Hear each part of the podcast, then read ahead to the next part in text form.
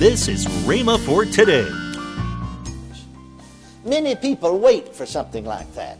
That might happen or it may not happen. I don't know, and nobody else knows.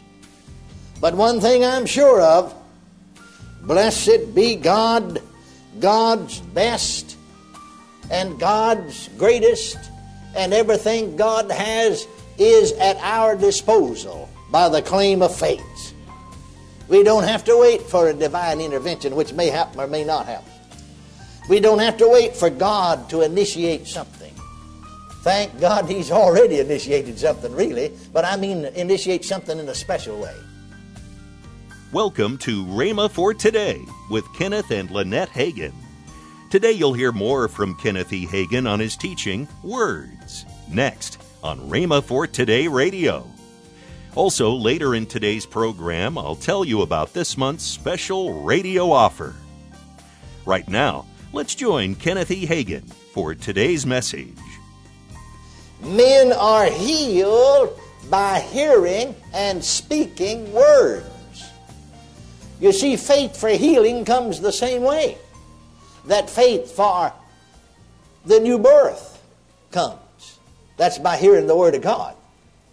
And then it is always with the heart that man believeth, and with the mouth that confession is made unto. You see, you can have faith in something, in Jesus, both as Lord and Savior, but if you don't confess it, it won't save you. It won't come to fruition.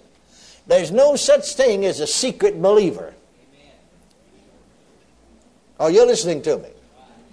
For with the mouth confession is made unto salvation.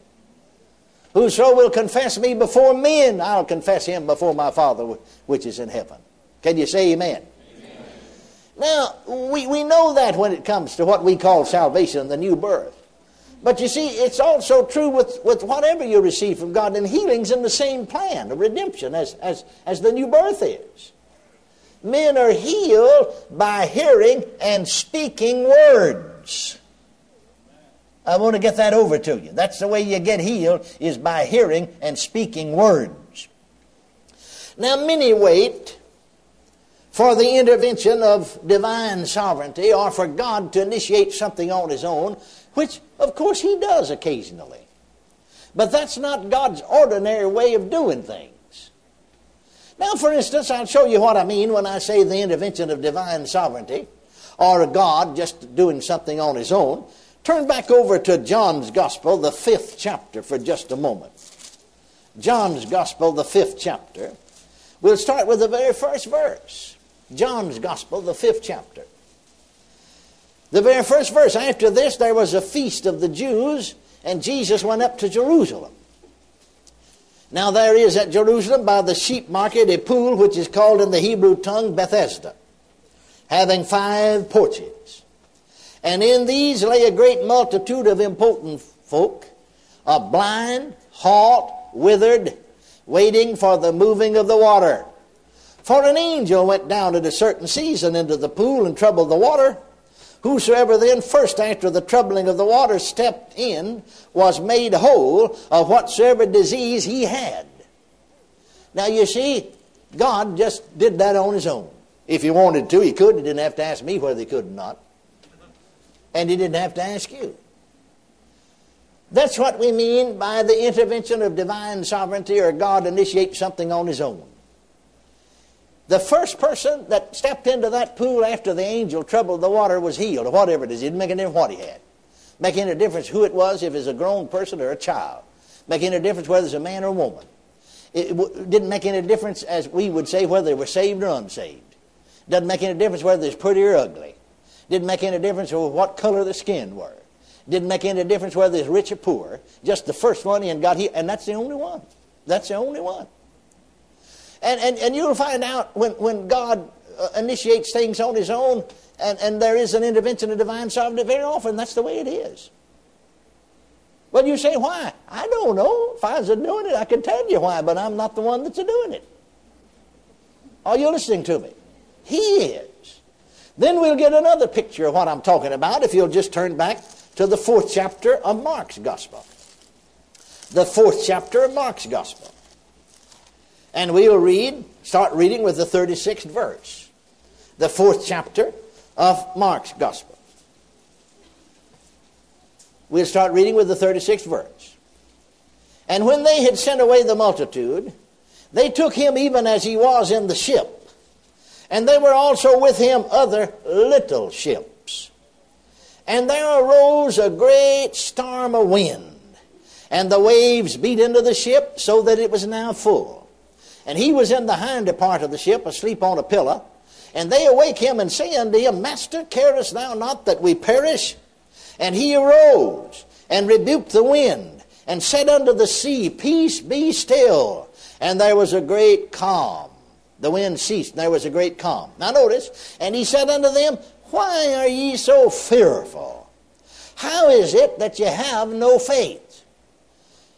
Now he's questioned the fact why they didn't have faith because he had said, Let us pass over to the other side. He didn't say, Let's go halfway and sink. No, this miracle didn't happen because they had faith, because he said, Why is it you have no faith? It wasn't the disciples' faith, the Lord just did it on his own. I said, He just did it on his own. Well, God does that sometimes. And uh, you, you, you, you don't wonder why almost sometimes. Many people wait for something like that. That might happen or it may not happen. I don't know, and nobody else knows. But one thing I'm sure of blessed be God, God's best, and God's greatest, and everything God has is at our disposal by the claim of faith. We don't have to wait for a divine intervention, which may happen or may not happen. We don't have to wait for God to initiate something. Thank God He's already initiated something, really, but I mean initiate something in a special way. Now turn back and we'll get another illustration of what I'm talking about. I think you'll see clearly. Turn back to the 14th chapter of Matthew, and we'll start reading with the 25th verse. Matthew chapter 14, start reading with the 25th verse. And in the fourth watch of the night, Jesus went unto them walking on the sea. And when the disciples saw him walking on the sea, they were troubled, saying, It is a spirit, and they cried out for fear. But straightway Jesus spake unto them, saying, Be of good cheer, it is I, be not afraid. And Peter answered him and said, Lord, if it be thou, bid me come unto thee on the water. And he said, Come. And when Peter was come down out of the ship, he walked on the water to go to Jesus. But when he saw the wind boisterous, he was afraid. And beginning to sink, he cried, saying, Lord, save me. And immediately Jesus stretched forth his hand and caught him, and said unto him, O thou of little faith, wherefore didst thou doubt? It wasn't Peter's faith that saved him. He had a little faith, enough to go for a while, but then he started sinking. It's just the Lord, through his own kindness and goodness, divine sovereignty, did something. Amen. Right on the other hand, there's been a lot of people that's drowned and that said, Oh Lord, save me, and went ahead and drowned. Amen. That's the truth. You see, there's something about God initiating something on His own that none of us understand. There's a mystery about it. If you could understand all about God, you'd cease to be God. You don't even understand all about humans, much less God. Why try to figure Him out? Amen. Isn't that right? Just accept Him, praise God, as God. Let Him tend to His business and you tend to yours. Can you say amen? What I'm saying to you is that we all know, like in the case there of the angel troubling the water, of one got healed, just one, just one. The first 20, God initiates some things on His own sometimes in the areas of healing. In the case of Him stilling the water, and the storm ceased. In the case of saving people and miracles, God initiates some things on His own sometimes. In the case of saving Peter here. But that's not God's ordinary way of doing things. His ordinary way of doing things is us believing Him, taking Him at His word. That's the reason He gives us His word, to, so we can have faith. For faith comes by hearing, hearing by the Word of God. The Word of God will produce faith. And so many are waiting. Waiting for the intervention of God, the intervention of divine sovereignty. for God to initiate something, which He may or may not. But I'll tell you one thing about it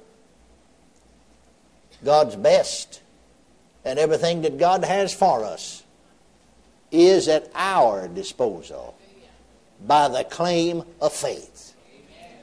I remember down in Texas a number of years ago, down in East Texas, is a dear lady on the bed of sickness. Cancer, terminal cancer, bed fast, bed fast, terminal cancer. Medical science have done all they could do. She has to die. I was holding a meeting in the vicinity. This lady was not a member of the church where I was preaching, but she had that pastor had visited her and she wanted me to come to pray for her. I went with the pastor one day. Well, I always looked to the Lord to see if he would initiate anything. If he would say something.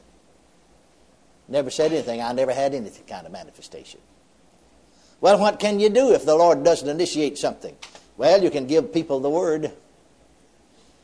You can put the word into them, get them to believe God, and if you get them to believe God, then you can agree with them, praise God, and that's what I began to do. Well, no, no, she wasn't interested in trying to believe anything. There's just somebody somewhere that's going to heal her, some man. I said, Well, I'm sorry to disappoint you, sister, but Rita, there's no man anywhere that could heal you or anybody else. Welcome to Rhema for Today with Kenneth and Lynette Hagin.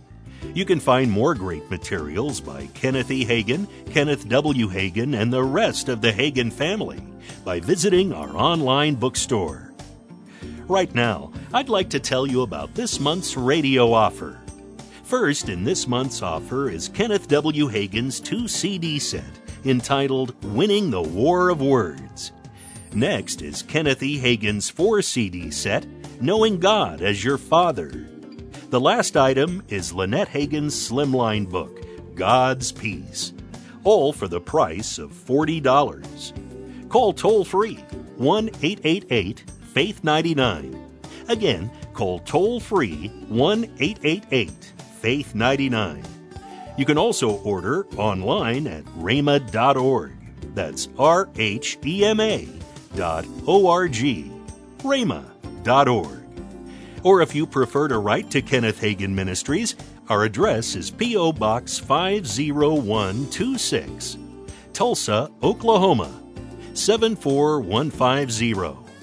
We always love to hear from our listeners, so write in or email us today and become a part of Rhema for Today. Right now, let's join Kenneth and Lynette Hagin I say all the time, thank you for helping us to bring hope, Hope, health, help, and healing healing to the world. Yes. Well, how is that being done? It's through our word partners. Well, what is a word partner? It's somebody that prays for us on a regular basis, somebody that sends in an offering at least once a month to help support Raymond. Yes. Now, you know, many people think they can't give because they don't have much to give. Hey, listen, if everybody gives what they can, no matter the amount, Yes. then it helps us to be able to continue this program, to be able to, continue our Bible schools all Yes. around, to keep winning more people to God. And so if you would like to be a word partner, just go to rhema.org slash that forward slash. All the information's Yes. there. I want to thank you that are already word partners, but I want to thank you that will become word partners with us. Tomorrow on Rhema for Today, we'll continue Kenneth E. Hagin's life changing teaching. That's next time on Rhema for Today with Kenneth and Lynette Hagin.